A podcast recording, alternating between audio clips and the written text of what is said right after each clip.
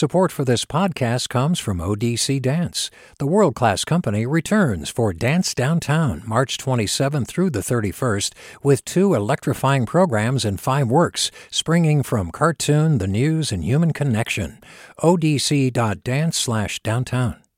Support for KQED podcasts comes from Star One Credit Union, now offering real-time money movement with Instant Pay. Make transfers and payments instantly between financial institutions, online or through Star One's mobile app. Star One Credit Union, in your best interest. From KQED.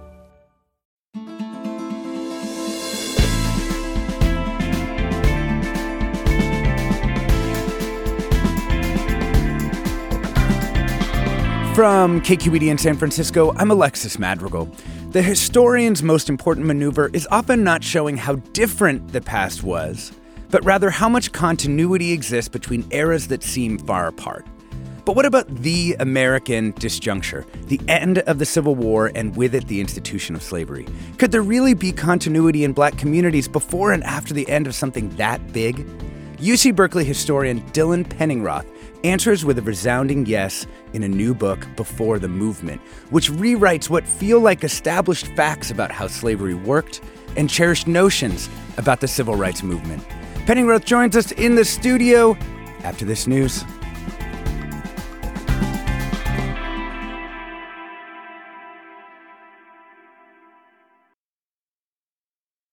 Welcome to Forum. I'm Alexis Madrigal. Dylan Penningroth's new book, Before the Movement, rests on a different kind of information from many other books about African American history. It's not reliant on black or white elites' account, nor on the oral histories of enslaved people. Instead, Penningroth's research over the last nearly 20 years has resulted in a database of county court cases in which black people brought the kinds of cases that everyone brings to county court contract disputes, divorces, the stuff of everyday life. This different evidence base leads Penningroth to some startling conclusions about the way black history has been told. Let me quote here. The notion of black history as a freedom struggle has also cost us something. It has helped make black history almost synonymous with the history of race relations, as if black lives only matter when white people are somehow in the picture. It has laid a moral burden on African American history that few other scholarly fields must carry, urging us to judge our ancestors according to how well they advanced the freedom struggle. It has often infused a subtle romanticism into African American history, with black people playing the role of humble folk heroes, overcoming adversity against the odds, or fugitives defined by a common history of dispossession and yearning for freedom. Most of all, it has shrunk our vision of black life down to the few areas of black life where federal law and social movements made a difference. This book, then, is an attempt to recover the vastness of black life, recentering ordinary people living with and against the grain of history. And the aggregate of so many lives being retrieved from the past is an extraordinary achievement. Dylan Penningroth, welcome to the show. Thank you for having me.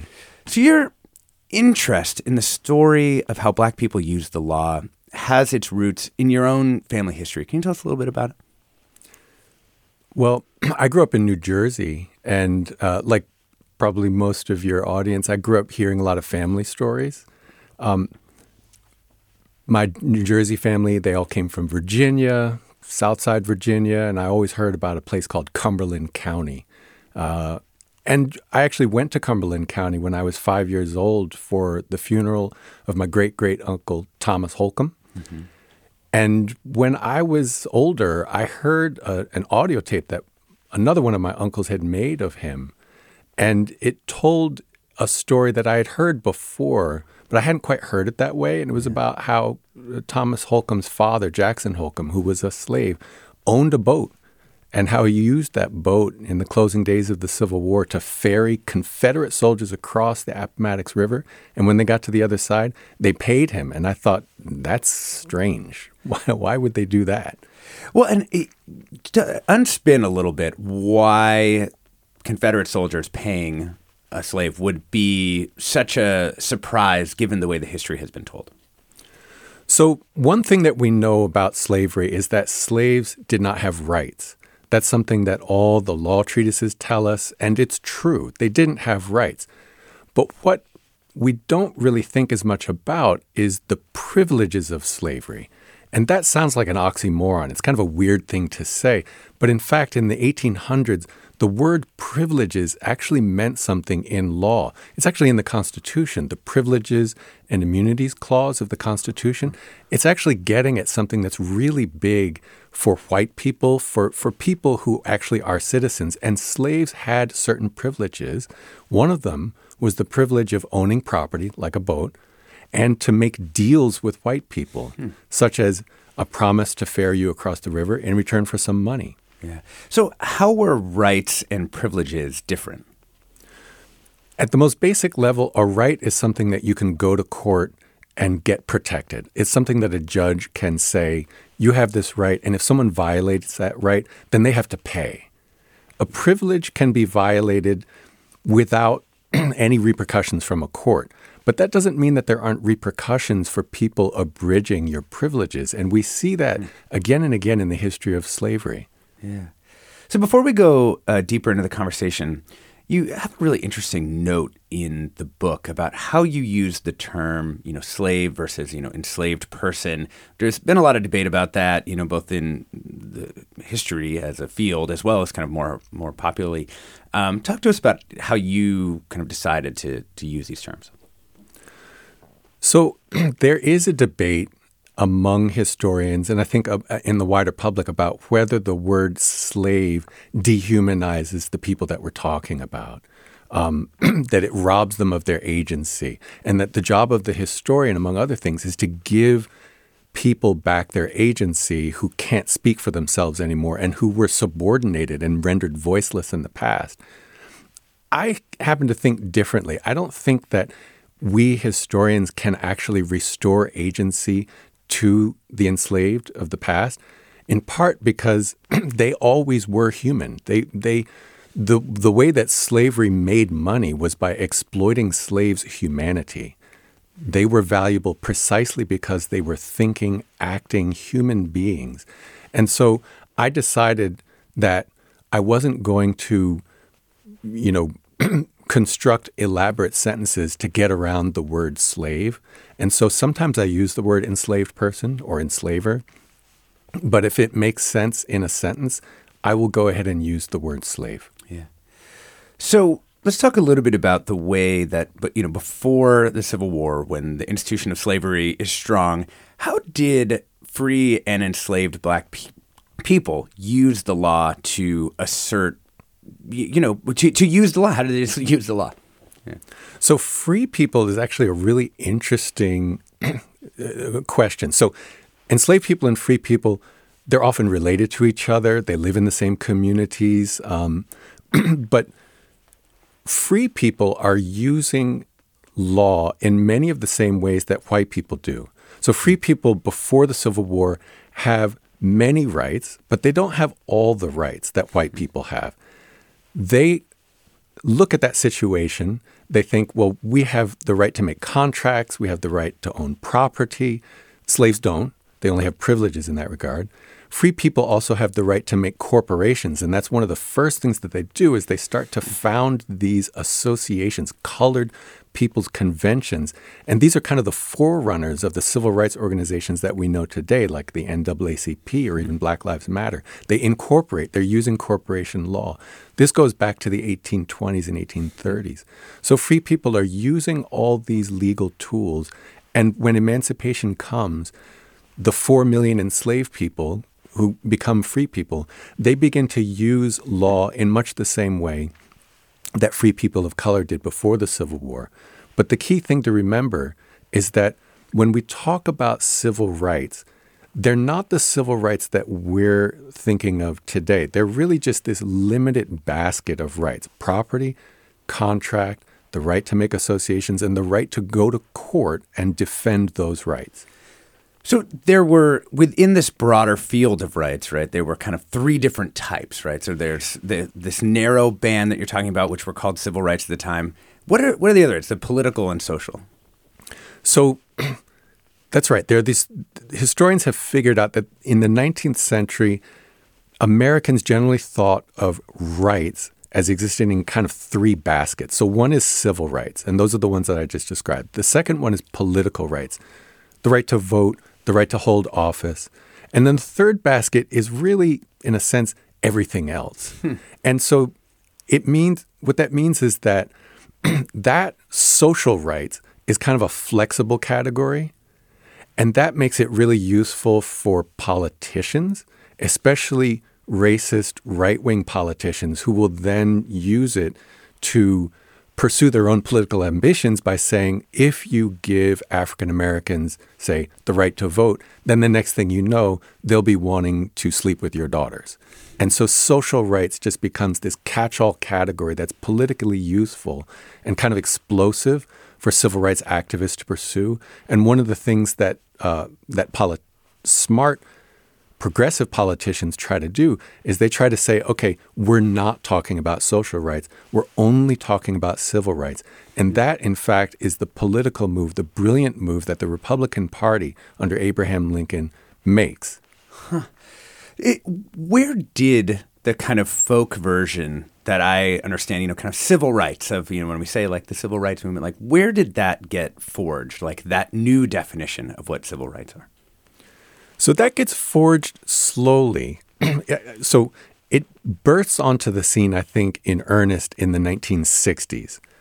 But really, the seeds of it get planted all the way back in the 1820s and 30s with these colored conventions. Because again, one of the things that they're doing is they're saying that because we are denied the right to vote, because we're discriminated against in the social sphere, like we can't sit next to white people in the theater, we can't go in streetcars. Because we don't have equal rights in all spheres of life, therefore we are what they call slaves of the community.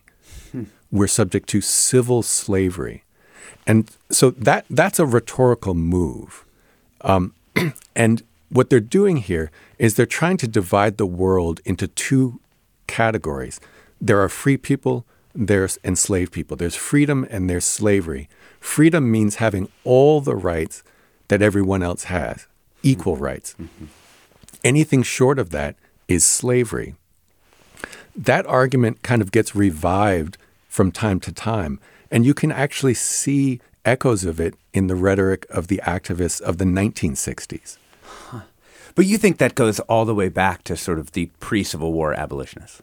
Yeah. I think it does. When when we talk today about second class citizenship, in a way, we're kind of harking back to that very old idea that people like Frederick Douglass and Henry Highland Garnet are saying that if we do not have all the rights that white people have, white men, I should say, mm-hmm. then we are slaves. And they actually say this in their newspapers. Yeah. We're talking with UC Berkeley historian Dylan Penningroth about his new book, Before the Movement the history, hidden history of black civil rights. Penningroth spent years poring through county courthouse records from lawsuits to deeds, wills, marriage records, divorce decrees to understand how everyday black Americans leveraged the law to enforce their rights. I'd love to hear from you. Do you have questions for Dylan Penningroth about this research? You can give us a call. The number is 866 733 6786. That's 866 733 6786. You can email your comments or questions to forum at kqed.org, or you can find us on all the different social things at KQED Forum. I'm Alexis Madrigal. More after the break.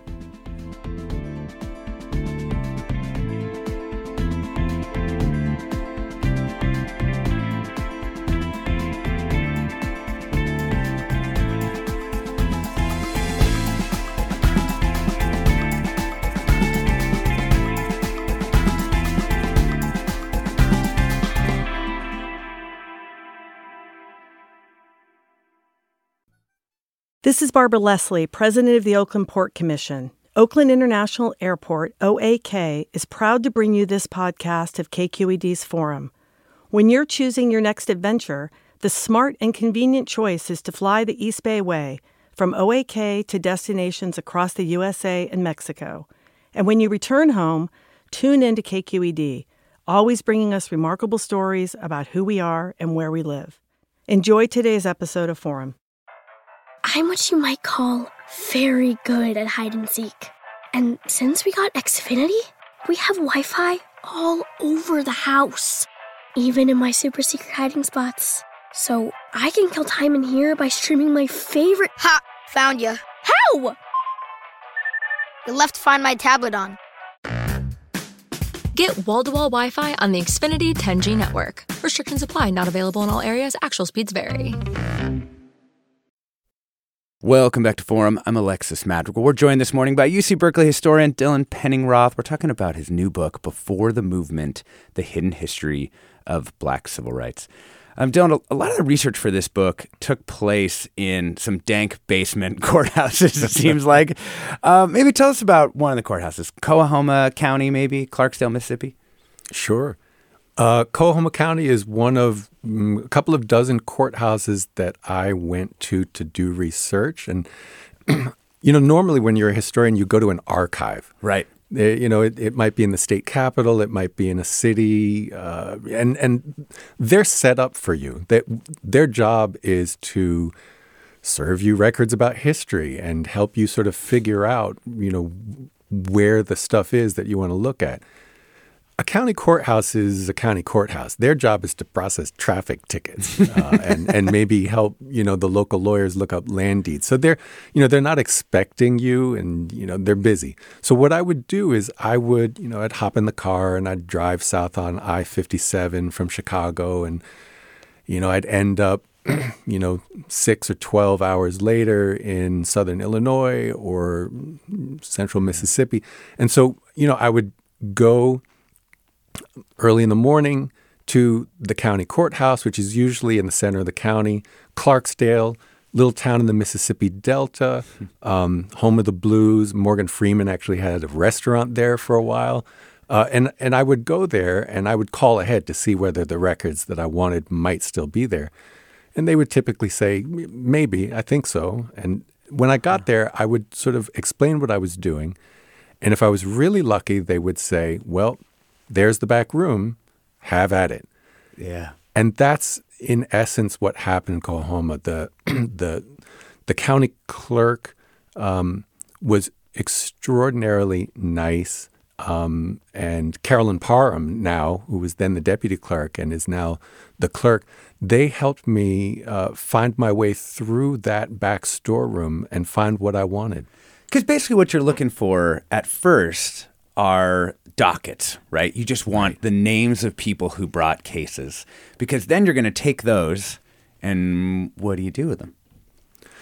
So the dockets are sort of a diary of the court. they, they they're these big cloth bound volumes. I mean, oversized volumes. They, gosh, they must weigh maybe 10 pounds, 12 pounds each. And so when, you know, when I would haul down three or four of them at a time, you know, they make some noise when they hit the mm-hmm. countertop.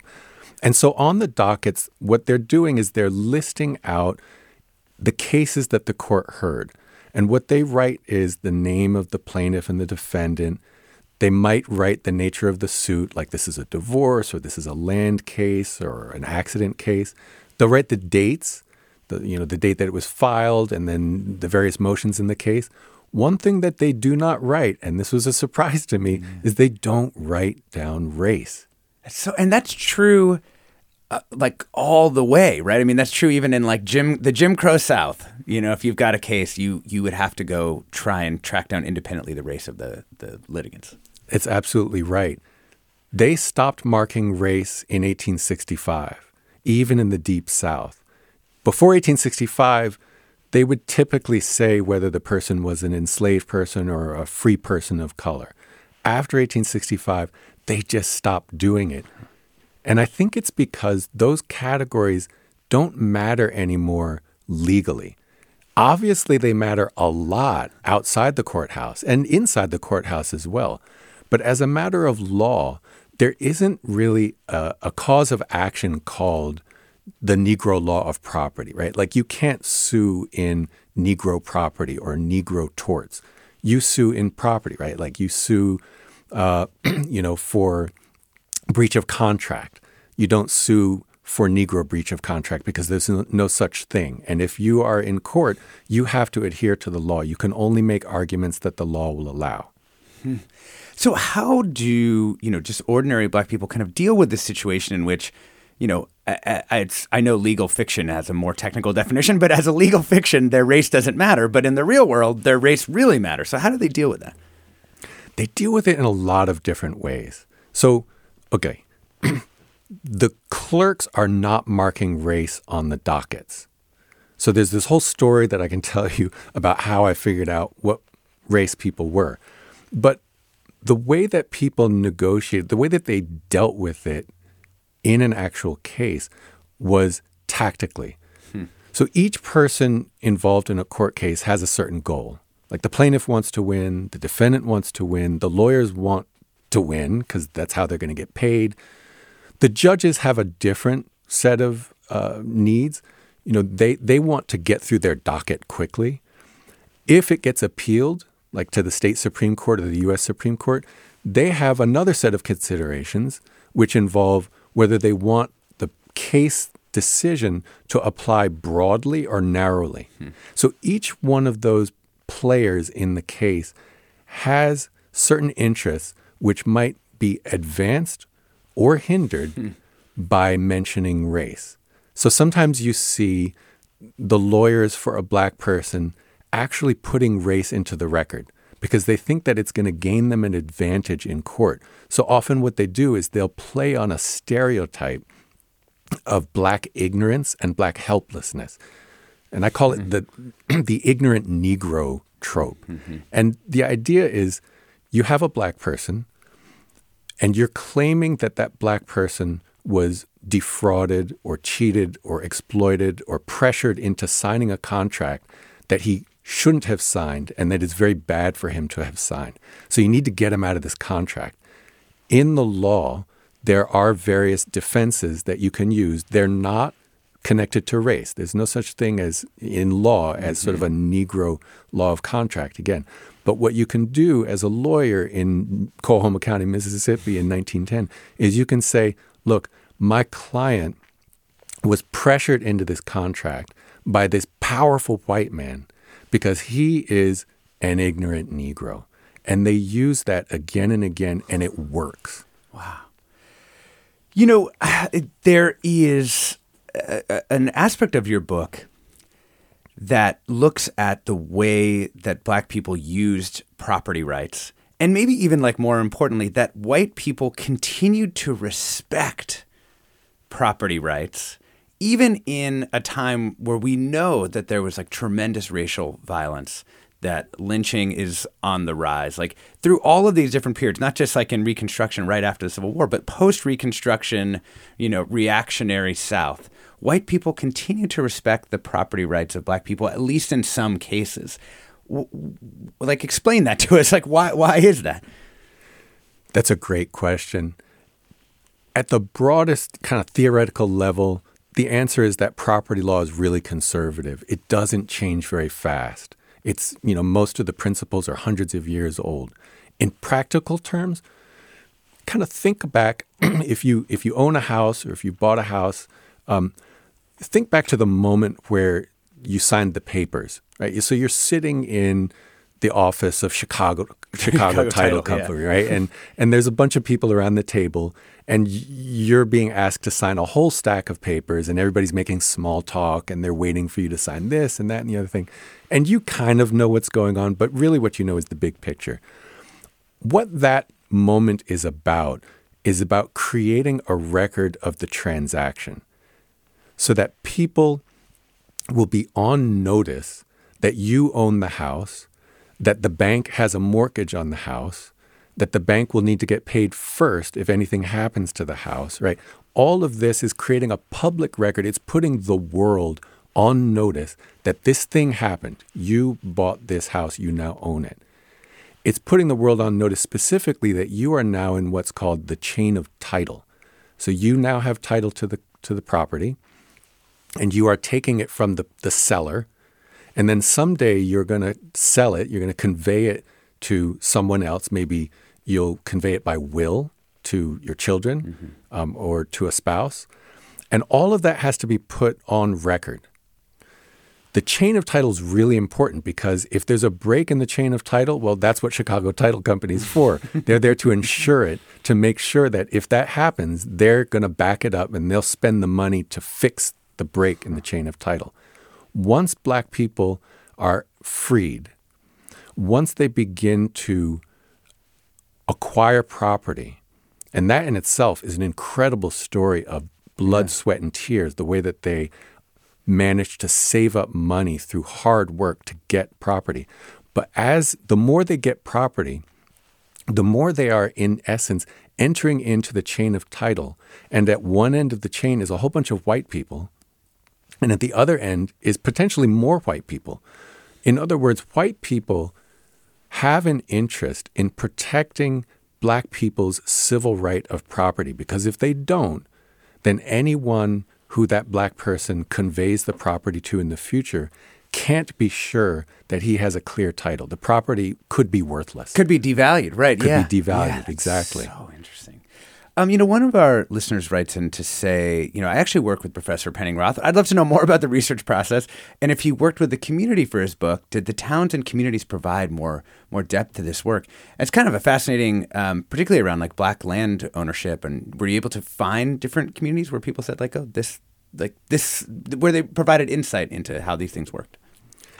I think probably the the the community that I got the most insight into this was my own family. Uh, I went and uh, I don't know if I would call them interviews. I, I talked a lot with my uncle Henry, Henry Smith, um, in Cumberland, Virginia, and and his wife Margaret Smith, and you know he told told me stories essentially. I think that's often how research happens when you're talking to people about a subject like this. He told me stories, and I I listened, you know, sometimes I took notes, but it really helped me fill in things that I couldn't get from the court records. And the court records can tell you a lot. They can be really intimate and emotional. But there are a lot of things that they can't tell you. So often I would get, you know, the backstory from him. I had other stories that I got from relatives in South Orange, New Jersey, in particular about the church that uh, my uh, great uncle Tom and other members of my family, including my mother, worshiped that. And so those are sort of the th- some of the things that helped me not only fill in gaps, but guide the questions that I was asking in the first place, help me figure out how to read the court records that I was reading and maybe even which records to look at most closely. Um, you know, another listener, Jay, writes in to say, My great great grandfather, Daniel Alexander, was a slave owned by Thomas Freeman McKinney, a leading member of the Austin colony. His is the story of an interracial marriage between a black male slave and a white female indentured servant who lived together during slavery and raised their family on property they owned. After emancipation, they are listed as man and wife in Austin city directories. The family still owns and works the property. McKinney was a co founder of Galveston. Daniel uh, also founded the now defunct town of Pilot Knob this person knows their ancestry.com right here. Um, uh, thank you for that, Jay. And I, and I, I, there's a couple different questions that come out of this uh, this comment. One is maybe you can talk about this kind of vibrant history of land ownership that happens all across the South, right? And I think that yeah, the number, you know, it was a it was a lot of property. I can't remember the exact number. 15 million acres. 15 million acres. Yeah, 15 million acres by 1910. And this is occurring exactly at the time in which we feel like black rights are actually being stripped away by this kind of violent Southern insurgency. That's right. It's it's one of the strangest uh, things in American history, and maybe one of the most underappreciated. You know, exactly at the moment when black rights are being stripped away, Reconstruction is actually this moment where black people achieve incredible political power, especially in the South. You know, the governor of Mississippi is a black man. Um, and what Jim Crow really is about, it's a re- counter revolution. It's kind of a backlash politics against black political power, economic power, um, and this, ca- again, this catch all phrase social equality, social rights. That's what Jim Crow is about. And so that's all happening at the same time, when black people are steadily, painfully acquiring land, they're acquiring all sorts of property. But the rise of the black farmer in the South is one of the most dramatic stories in American history. Right, and then the sharecropping, right, exactly. is the way that people tend to think of this. But that's you. You found that that's not the only thing that was going on. Absolutely. The, the, sharecropping is an incredibly important story, too. It's also a very legal story because, after all, a sharecrop is a kind of contract. And so there are a lot of battles get that, that get fought about the sharecropping contract. But then there's this whole story about black farm owners, black homeowners in cities and suburbs. And that's incredibly important you know, for a whole bunch of different reasons. But one of them is that they spend a lot of time dealing with law, property law, mm-hmm. you know, land law, fence law, um, livestock law. There, there are all sorts of things, and they learn it and they become quite savvy about it. Enslaved people were also savvy about law, different aspects of law. I mean, one of the things that I think is really important to appreciate, and I think often gets covered up, is that African Americans have always thought about law, always talked about hmm. law, always engaged with law. And this idea that black people, you know, were alienated from law, I think really hmm. doesn't do justice to what was really going on in the United States. And you have this great uh, phrase, uh, goat sense, yeah. right? Yeah. Um, and one of the one of the cases that you make is essentially that newspapers were talking about law. Black newspapers were talking about law with everyday people about all the things that the ways that they could be using the law, even in these kind of racist structures. Black newspapers going back to 1827 were talking about law. Often they were telling lawyer jokes you know, Frederick Douglass founds like, you know, Freedom's Journal in 1827, and I think in one of the very first issues, he's rocking lawyer jokes, you know, uh, and you know some of these are reprinted. But the point is that people are really engaged with the world of law, yeah. and that continues straight through. Black churches are, are trying to teach their congregations about law. They hold meetings, board meetings the reason that black churches and other organizations are so interested in having members learn about law, there are a couple of reasons. One is they want, they think that law, property is going to be a way to uplift the race, right? If we can, you know, if if we can gain enough property we can get the railroad to take the Jim Crow car off mm-hmm. the road. Like that's what they think. It's this this idea of black uplift through achievement. And that's really important. And of course it still exists today. But then the other reason that they emphasize law to their members and why they're so didactic, teaching people about law, is because churches are themselves creatures of law. They're corporations and associations, and they have the power to govern themselves, which means that they have their own bylaws, they have articles of incorporation, they have constitutions. Each church has a constitution. And those are legal documents that, if something happens, if the church falls into a dispute, the judge will look at it and enforce that article of incorporation, those bylaws, as the church has written it. And so they really need members to understand how law works.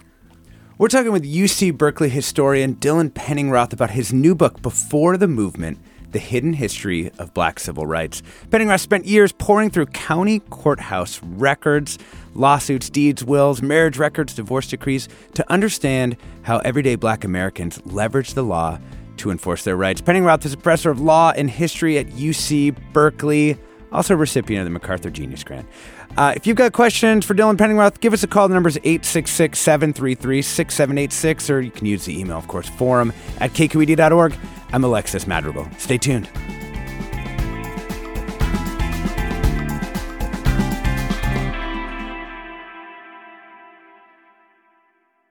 This is Barbara Leslie, President of the Oakland Port Commission. Oakland International Airport, OAK, is proud to bring you this podcast of KQED's Forum. When you're choosing your next adventure, the smart and convenient choice is to fly the East Bay Way from OAK to destinations across the USA and Mexico. And when you return home, tune in to KQED, always bringing us remarkable stories about who we are and where we live. Enjoy today's episode of Forum. I'm what you might call very good at hide and seek. And since we got Xfinity, we have Wi Fi all over the house, even in my super secret hiding spots. So I can kill time in here by streaming my favorite. Ha! Found you. How? You left to Find My tablet on. Get wall to wall Wi Fi on the Xfinity 10G network. Restrictions apply, not available in all areas. Actual speeds vary. Welcome back to Forum. I'm Alexis Madrigal. We're talking with UC Berkeley historian Dylan Penningroth, who's professor of law and history at UC Berkeley and associate dean of the Jurisprudence and Social Policy program. He's got a new book. It's called Before the Movement The Hidden History of Black Civil Rights. You know, before the break, we were talking about the the ways that black churches were corporations, and that there's a variety of other corporations that are sort of part of black life. Um, when we look at things like voting rights, you have an incredibly evocative description of why it was that black associations turned out in force around uh, voting. Maybe talk to us a little bit about about that. Sure. So there are a number of different organizations that mobilized in the early 1960s and actually in the mid 1950s to try to bring voting rights to African Americans. You know, this is a time when only a handful of black people in certain counties in the Deep South were actually registered to vote, and everyone else was just afraid to approach the courthouse to vote. And so, what these organizations do is they uh, they they go out in the countryside and they try to talk to people and teach them how to vote, how to register to vote. One of the organizations that does that is the Student Nonviolent Coordinating Committee, which is mm-hmm. SNCC. Yeah. And so they fan out across the countryside and, you know, they do what they do. And, you know, John Lewis and other members, uh, you know, one of the things that they say is they sometimes express frustration with SNCC's, what they perceive as SNCC's disorganization. Mm. And in particular, what they say is that SNCC's model of organizing is built around this idea of radical democracy. People often say within SNCC, you know, we're not, uh, we're not a corporation, we're not an organization, we're a movement. Mm-hmm. And so they don't, they, they want ordinary people to to drive the movement, and they really believe in that vision of radical democracy. SNCC lasts about seven years. It does incredible work in that time, but it really kind of mm-hmm. falls apart relatively quickly. Contrast that with the Montgomery Improvement Association, which is uh, a corporation mm-hmm. which incorporates about five or six months into the Montgomery bus boycott, and they incorporate so that they can have the powers that the law awards to a corporation to channel resources toward a particular goal. Mm-hmm. So there's a president, there's a board of directors, and you know the vision for that organization is going to be agreed on and then acted on by the president and directed from the top. Mm-hmm. You know the MIA still exists today. And you know more importantly, it managed to orchestrate a bus boycott for 387 days, longer than anyone, even they, thought could be remotely possible, under enormous pressure from white supremacists who were doing all sorts of things to keep them from achieving their goal. Mm-hmm. And one of the reasons I think that they were able to last so long under all that pressure is that they decided to form a corporation. They had some structure. So let's we're going to spin it forward in a second, but let's spin back to, you know, post Reconstruction, right, there were associations that also functioned kind of like almost like a military operation to try and protect black people who were voting too, right? Yeah. There are all sorts of associations that get founded during Reconstruction. It's like this incredible blossoming.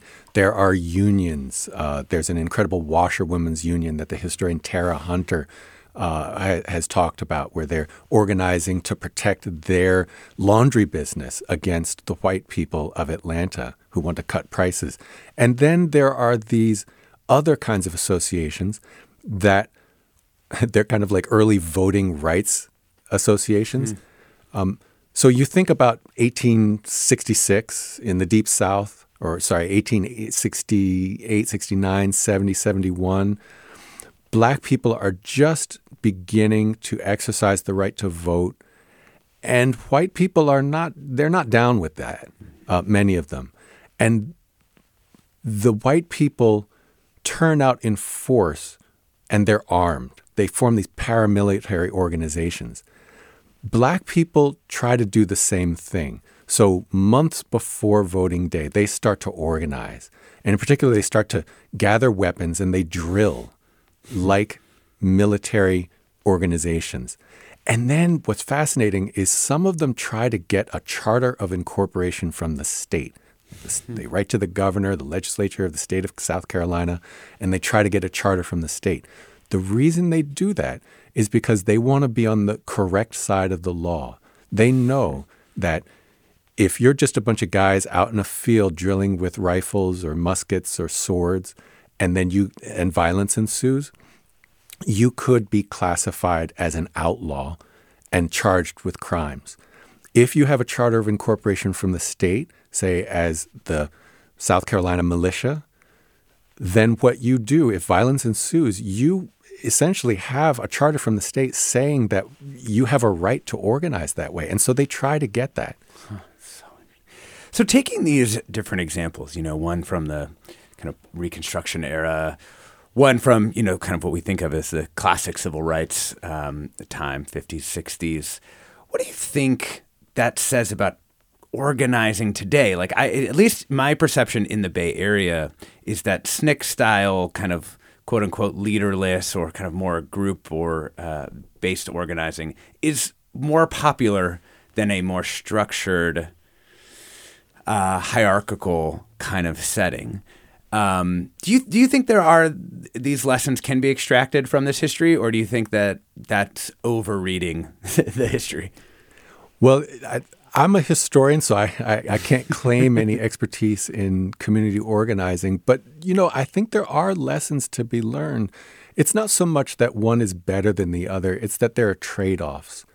You know, if you if you go with that corporate structure, you're losing certain things potentially. You you may lose that dynamic access to the you know the the desires of the community that you represent.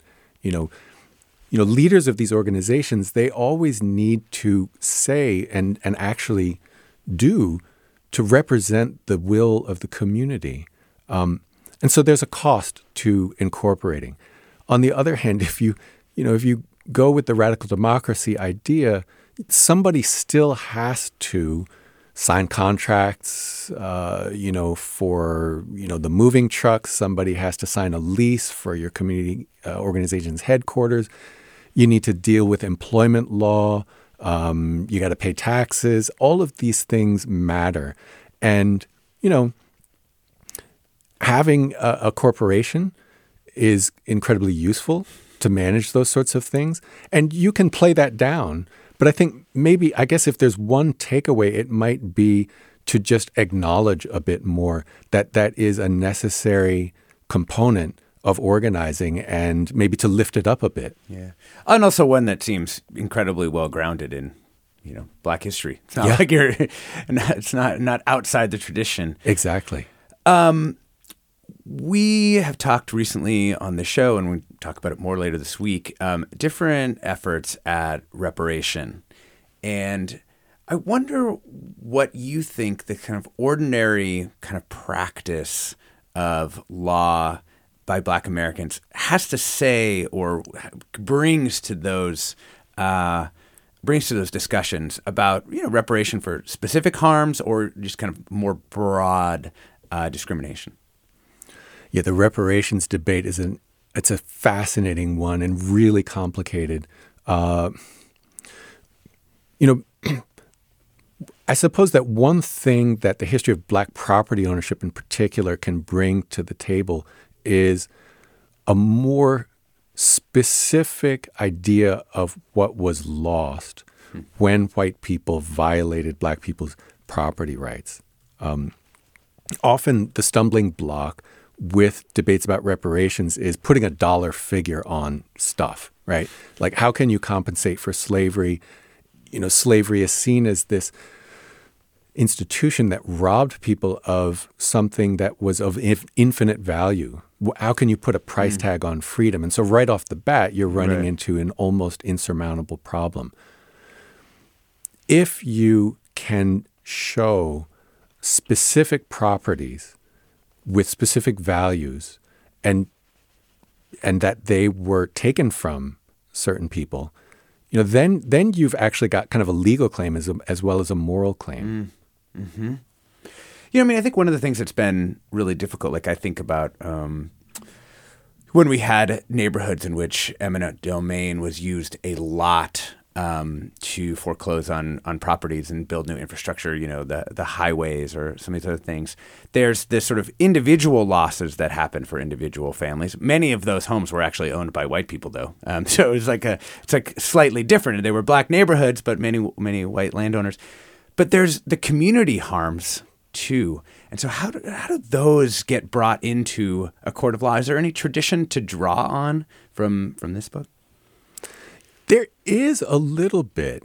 Um, so the idea of the idea that a property has value beyond its commodity value, right? Like you, you, you can value a property in different sorts of ways. There's dollars and cents. What can you get for it on the open market?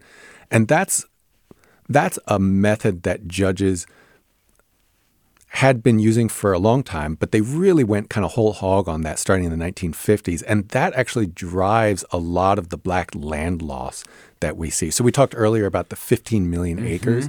There are a lot of reasons why that number goes way down. It's just a few million acres now after the uh, after the 1920s. But one of the reasons is that judges start treating land as if it's just a commodity, that it doesn't have any larger meaning. That actually, in American law, is something that stands alongside a tradition that is equally old, which is where judges look at a piece of property and say, no, that property has a larger value, a sort of a communal value, a familial value. Mm-hmm. Um, they call it a propriety. And so black people actually benefit from this for quite a long time. And it's really when judges switch over to this commodity value idea mm-hmm. that they start really losing land through what's known as partition sales. Wow. So interesting. And the partition sales are between families or they're going outside of families or what's happening there? So they can happen uh, between family members, going outside family members. Basically, what it is is a situation where you have a whole bunch of people who are all descended from the person who originally acquired the land. So you have like a great grandfather, and then that person didn't make a will. Mm. And so, by state law, whether you're white, black, or anything else, that that property passes down in equal shares to all the sons, daughters, and then to their daughters and sons. And so everybody owns a piece of the property, but not a specific piece of the land. They own shares kind of in this collective ah. thing. So they become, in a sense, kind of like a family corporation. And so what happens is uh, you know, if one person can be induced to sell, say your third cousin who lives in Cleveland, you know, some white person might go and say, "Hey, do you want to sell that your share of the land in South Carolina?" And he says, "Sure. I haven't seen those people in 40 right, years." Right. And then he does it, and then it turns out that that land, you know, becomes sort of the wedge that this white property developer is going to use to break up the whole thing, get a judge to order a partition sale because he has, then has the right to do that. And then it winds up being a multi million dollar golf course. Right, right, right, right, right. Um, I, you know, I wanted to focus in, you know, we've been, we've been talking about like making these eras, you know, uh, before the Civil War, when you know, when slavery was still an institution, and, and Jim Crow, we've been kind of adding complexity to the options that were available to Black people during those times. Um, but I also wanted to give you a chance to just note, obviously, that doesn't cancel out, you know, the extreme harms that were occurring during that time, and even how they ended up intersecting with these legal rights that were able to be exercised.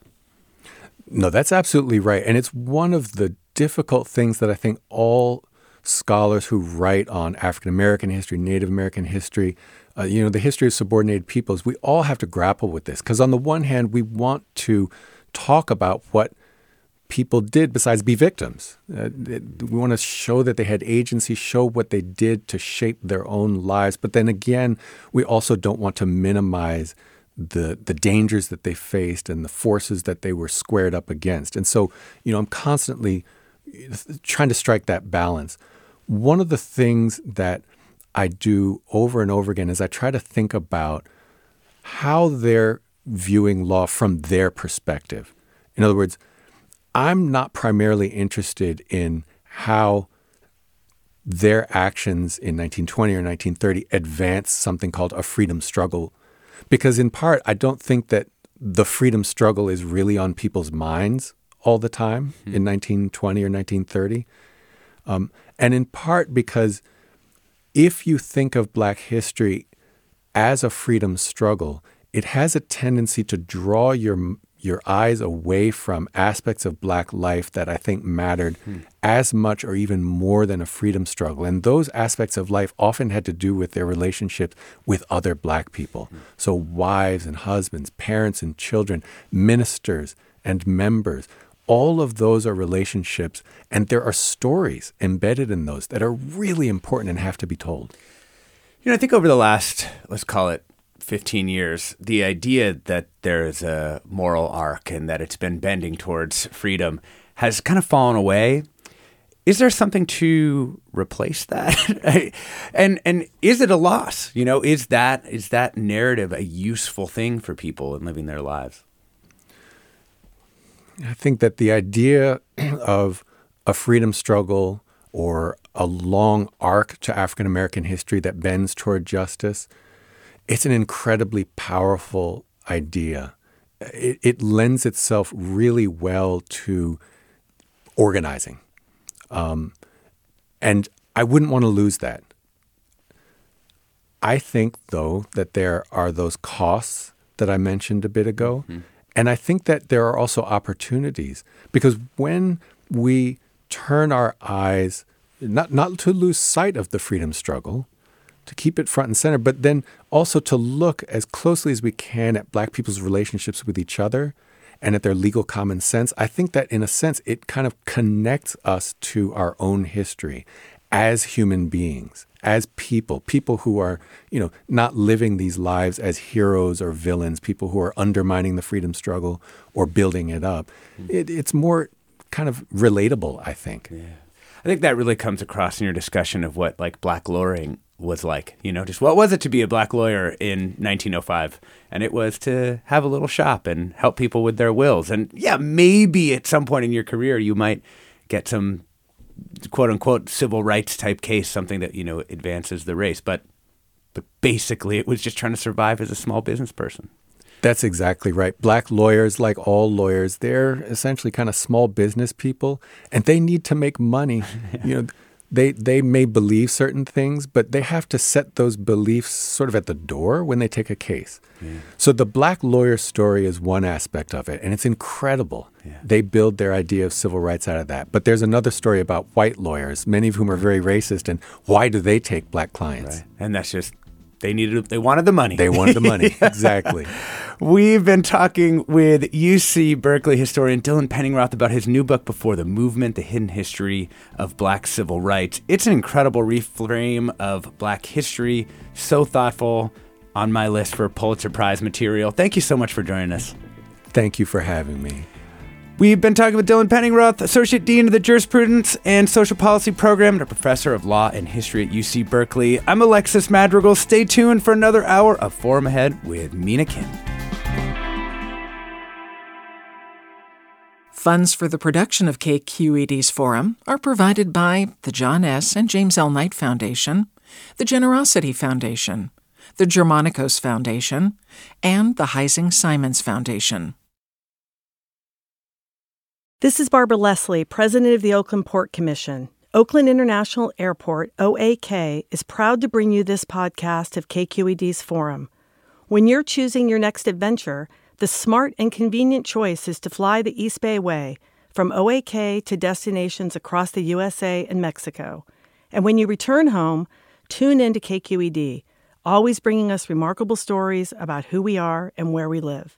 Enjoy today's episode of Forum. I'm what you might call very good at hide and seek. And since we got Xfinity, we have Wi Fi all over the house, even in my super secret hiding spots. So I can kill time in here by streaming my favorite. Ha! Found you. How? You left Find My tablet on. Get wall to wall Wi Fi on the Xfinity 10G network. Restrictions apply, not available in all areas. Actual speeds vary.